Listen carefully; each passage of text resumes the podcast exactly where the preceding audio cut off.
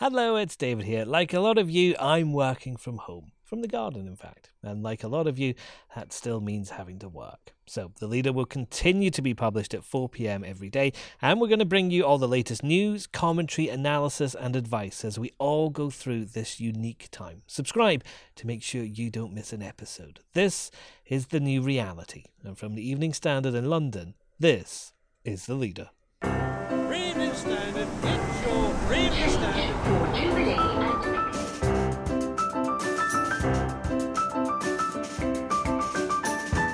Hi, I'm David Mars, and coronavirus is here. So, what do we do now? It's pretty hard to imagine doing this for six months, let alone 18 months, as some are suggesting till a vaccine is ready. Associate Editor Julian Glover on the action the country and the government must take to get us through this crisis. Also, I don't think any of us have really seen something which involves a virus. You know, I've never covered anything which is A, invisible and difficult to illustrate. Evening Standard photographer Jeremy Selwyn's been out since 4:30 this morning. He tells us what he's seen. And The one nice thing about this whole awful awfulness is that you get to you do get to be at home and you do get to be more comfortable. fashion editor Karen Dacre on what to wear when you're working at home and why it really does matter.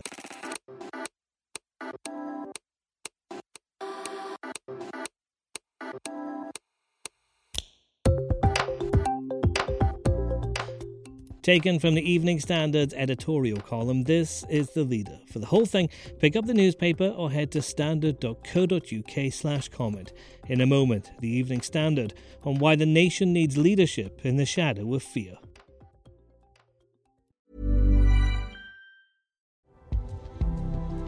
This edition of The Standard is brought to you by the AXA Startup Angel Competition. I'm Sharmadean Reid, founder and CEO of the Stack World, and I'm here to help you turn your business dream into reality. There are six chances to win the competition, including two top prizes of £25,000, mentoring from myself and leading UK founders, plus business insurance for a year thanks to AXA go to standard.co.uk forward slash AXA Startup Angel for details on how to enter and complete your entry by the 2nd of June 2024. Good luck. Hey, it's Danny Pellegrino from Everything Iconic. Ready to upgrade your style game without blowing your budget? Check out Quince. They've got all the good stuff shirts and polos, activewear, and fine leather goods, all at 50 to 80% less than other high end brands. And the best part? They're all about safe, ethical, and responsible manufacturing. Get that luxury vibe without the luxury price tag. Hit up quince.com slash upgrade for free shipping and 365 day returns on your next order. That's quince.com slash upgrade. This is a message from the government about coronavirus. You may have heard this when you got up this morning a new government radio advert giving advice on coronavirus. If you or anyone in your household has a high temperature or a new and continuous cough, even if those symptoms are mild, you should all stay at home. Don't go to the GP or hospital. Instead, go to nhs.uk to check your symptoms and follow the specialist medical advice. But so much of what has come from Downing Street has at times seemed contradictory. Advice appears to change, strategy seems to shift. The Evening Standard editorial column says the country's leadership has to step up. Fear is quickly gripping our country. There is the fear of the unknown death toll that the COVID 19 coronavirus will reap. There is the fast growing fear of business failure and unemployment. There is the new fear of shortages. What is needed is leadership. Keep calm and carry on, was the subliminal wartime message from the Prime Minister. But let's never mistake the language of reassurance with a lack of urgency. The one thing Britain didn't do in the 40s was keep calm and carry on. The Blitz spirit didn't mean standing there and waiting for the bombs to fall. Blackouts were imposed, shelters were built, and rationing was introduced. Every area of national life was urgently mobilised to confront the national crisis. We say the same is needed now. Boris Johnson always dreamt of being the next Winston Churchill. Let's see. Our associate editor Julian Glover is also working from home. Julian, the UK woke up to a different country this morning, didn't it? An absolutely extraordinary sensational and rapid change to our country, not just different to last week, but different to any point in almost any of our lives. Lots of people are being told to stay at home. Schools are still open, but parents seem to be told to pick kids up distancing from others.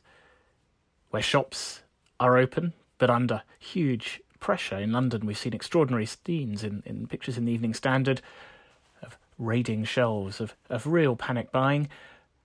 Scenes too of empty trains, deserted railway stations, shuttered theatres, pubs still open but worried about their future. Should people go? They're told not to, but the pubs are still there. And the question really is what happens now? Is this going to be the new reality? Do we settle into a more comfortable way of working? Those of us who can work from home? Or do we continue with greater crisis, more panic, more fear to come? And that's what we address in the main leader in the Evening Standard today. An editorial that confronts the fear head on, that does say this idea that we should just keep calm and carry on isn't quite enough. We have to keep calm, we have to carry on, but we're going to have to change too. And the leader talks about that things like data tracking with phones. Other countries are using it to help identify people who have the coronavirus infection and who've been treated. Um, all sorts of big changes to the way we fund businesses, to underwrite businesses large and small to ensure they don't go bust, that they can continue to employ people even if they're not working at full capacity, to stop crisis and a freeze in what's happening now, turning into an absolute spiral of depression. Is the UK out of line with the rest of the world, Julian? Not quite. We were last week. It seems the government tried to fend off a decision to shut stuff down. Some people say it should have happened earlier. People like Rory Stewart, who was campaigning to be mayor this May. Now there won't be an election this year at all. Rory Stewart was urging last week rapid change. It didn't come from the government. Now it more or less has, although we're still out of step on things like shutting schools. We haven't had the dramatic speech that the French have seen from President Macron, ordering people to stay in homes for two weeks, really using the rule of law. There's still an element here of try to do your best, British people. Don't go to the pub, but the pub's open. That perhaps isn't going to continue very long either, and we will see a tighter set of restrictions bringing us further into line with the rest of the world. Everywhere is trying the same basic thing, which is to stop the spread of this disease. The problem, of course, is if you stop the spread of the disease or bring it under control at least to some level, what do you do then? How do you let life resume without bringing the disease back? And that, I think, is going to be one of the great debates of the next few days. We don't know for sure if people get immune to it. We don't know if it'll mutate. We don't know how badly it really affects everybody. It has terrible effects on some people, but many people seem to be it in a mild form. Some seem to almost not know they've got it. So, if that happens, do we begin to trust our ability to go out again? Does the government start to ease up? Or is this kind of lockdown forever? It's pretty hard to imagine doing this for six months, let alone 18 months, as some are suggesting, till a vaccine is ready. So, is there an economic package? The big question everybody's asking today, apart from health and family and some of the great immediate pressures, is what does this mean for the economy? Because it's not just a disease for people, it's a disease for the economy. And the double effect of that could be the biggest disaster of all. If you run a restaurant, a pub, a shop, any kind of normal business, if you've done what the government's been saying for years, all sorts of governments saying start a business, give it a go, help make Britain great. People who've tried that, put their money and their time into businesses, are seeing an absolutely extraordinary threat. If people can't get to the shop, if they can't get supplies, if you can't bring people together, how does any business survive? Now, the government needs to have a massive economic package, and that's one of the things the leader in the Evening Standard calls for right away. What we need is not just some tax breaks or a few reliefs in the future, but to pump money directly through the banks into businesses so they can continue to employ people, not go bankrupt, and be there for the recovery effectively that's a sensational change in the way we've run the state in Britain. It means huge amounts of debt piling up, but debt is better than a completely imploded economy. And is there a package ready? No. France gave a very, very strong promise. President Macron said no business will go bankrupt. Well, that's a good bit of leadership, but of course he's got to now work out how to fulfil that. The British government doesn't know if it can offer that guarantee in any way that would be realistic desperately urgent work to be done. The Chancellor is working on it. He doesn't have it yet. He will announce it. It's going to be massive. And I think the Evening Standard editorial is a tone of the scale of things to come. It's going to be sensational and it's going to be essential.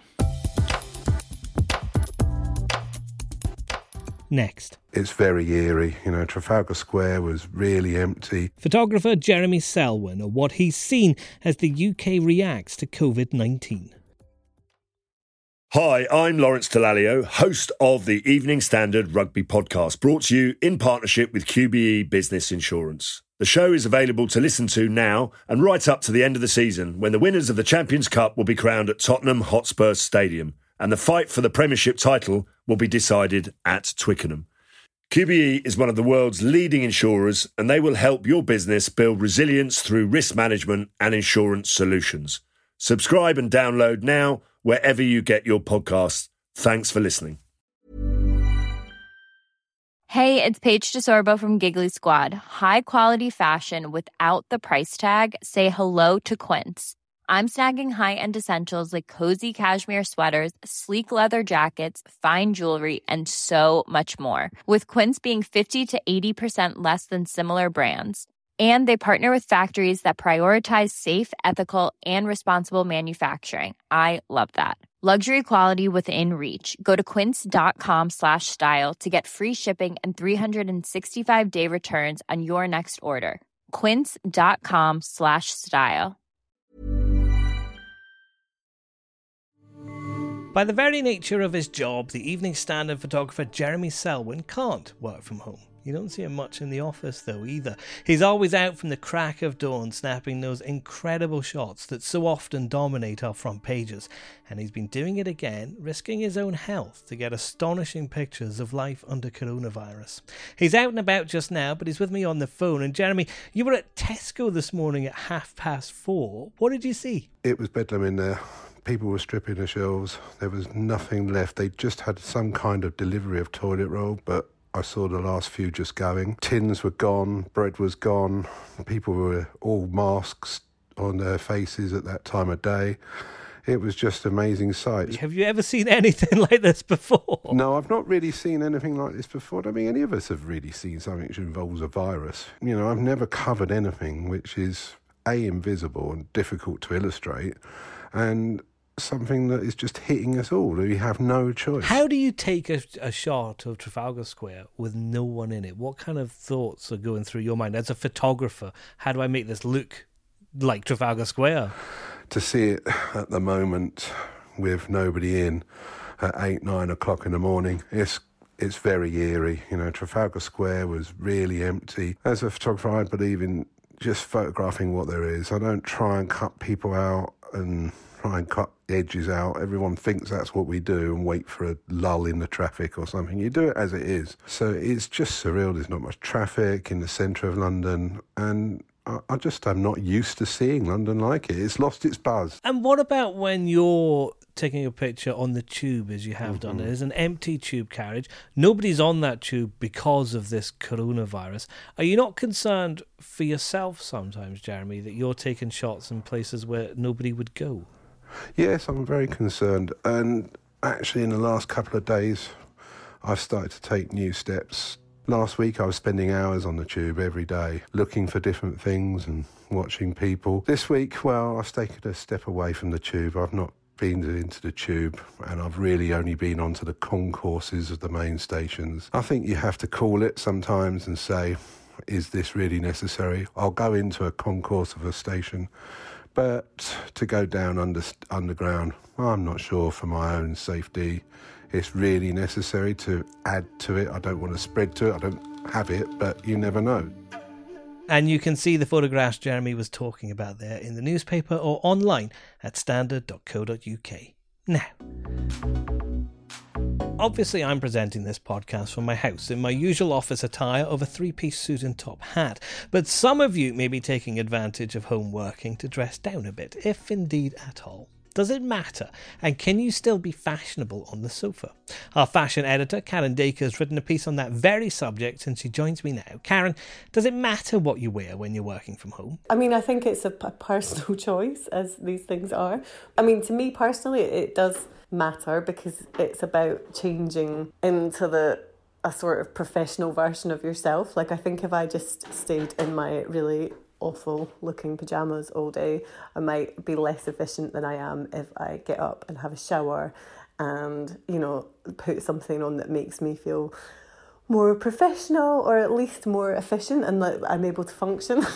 yeah, it's like putting a uniform is on, isn't it? It gives you a mind shift. It goes, right, I'm I'm at work now. Yes, and that that's means different things to different people. You know, some people get to go to work in a hoodie all the time, but I think um, it's just about kind of changing your your state of mind from being off duty to on duty, and I think that's what clothes do for us. They change they change how we feel and how we kind of are outwardly looking to the, to the rest of the world. But do I need to iron a shirt, get my best suit out, put a tie on? No. I think you just need to put something on that makes you feel better. So makes you feel awake or makes you feel engaged. The one nice thing about this whole awful awfulness is that you get to you do get to be at home and you do get to be more comfortable and I think certainly for you know the sort of people that have to go to work and wear a suit and tie every day it's an opportunity not to have to do that. If you have to have a conference call, for instance, you don't want to be sat there like with nothing. Please don't do that. Certainly not nothing. No. yeah, so I think like there's ways to kind of to present you still need to present yourself as a professional person. We could be in this situation for quite a while though karen. Is there an argument for the occasional pj day? Yes 100% and you know there's never been a more exciting offering of pajamas on the market let me tell you. You know loungewear and uh, pajamas as a as a clothing category is one of the kind of most lucrative on the high street right now and actually in luxury. There it's a hugely it performs incredibly well, and loads of brands from kind of John Lewis right up to Net-a-Porter have already, for a long time now, been looking to that part of their business and increasing the number of brands that they stock because women, they they kind of do care more about what they wear at home in a way that they never did before. And you know, maybe going to work is going to be like the most exciting prospect in the world. So we'll all be stepping up our executive boardroom looks for next season. Who knows? And that's the leader. We'll be covering every aspect of the coronavirus outbreak every day, delivered at 4 pm. Subscribe through your podcast provider and give us a rating too. We'll see you tomorrow.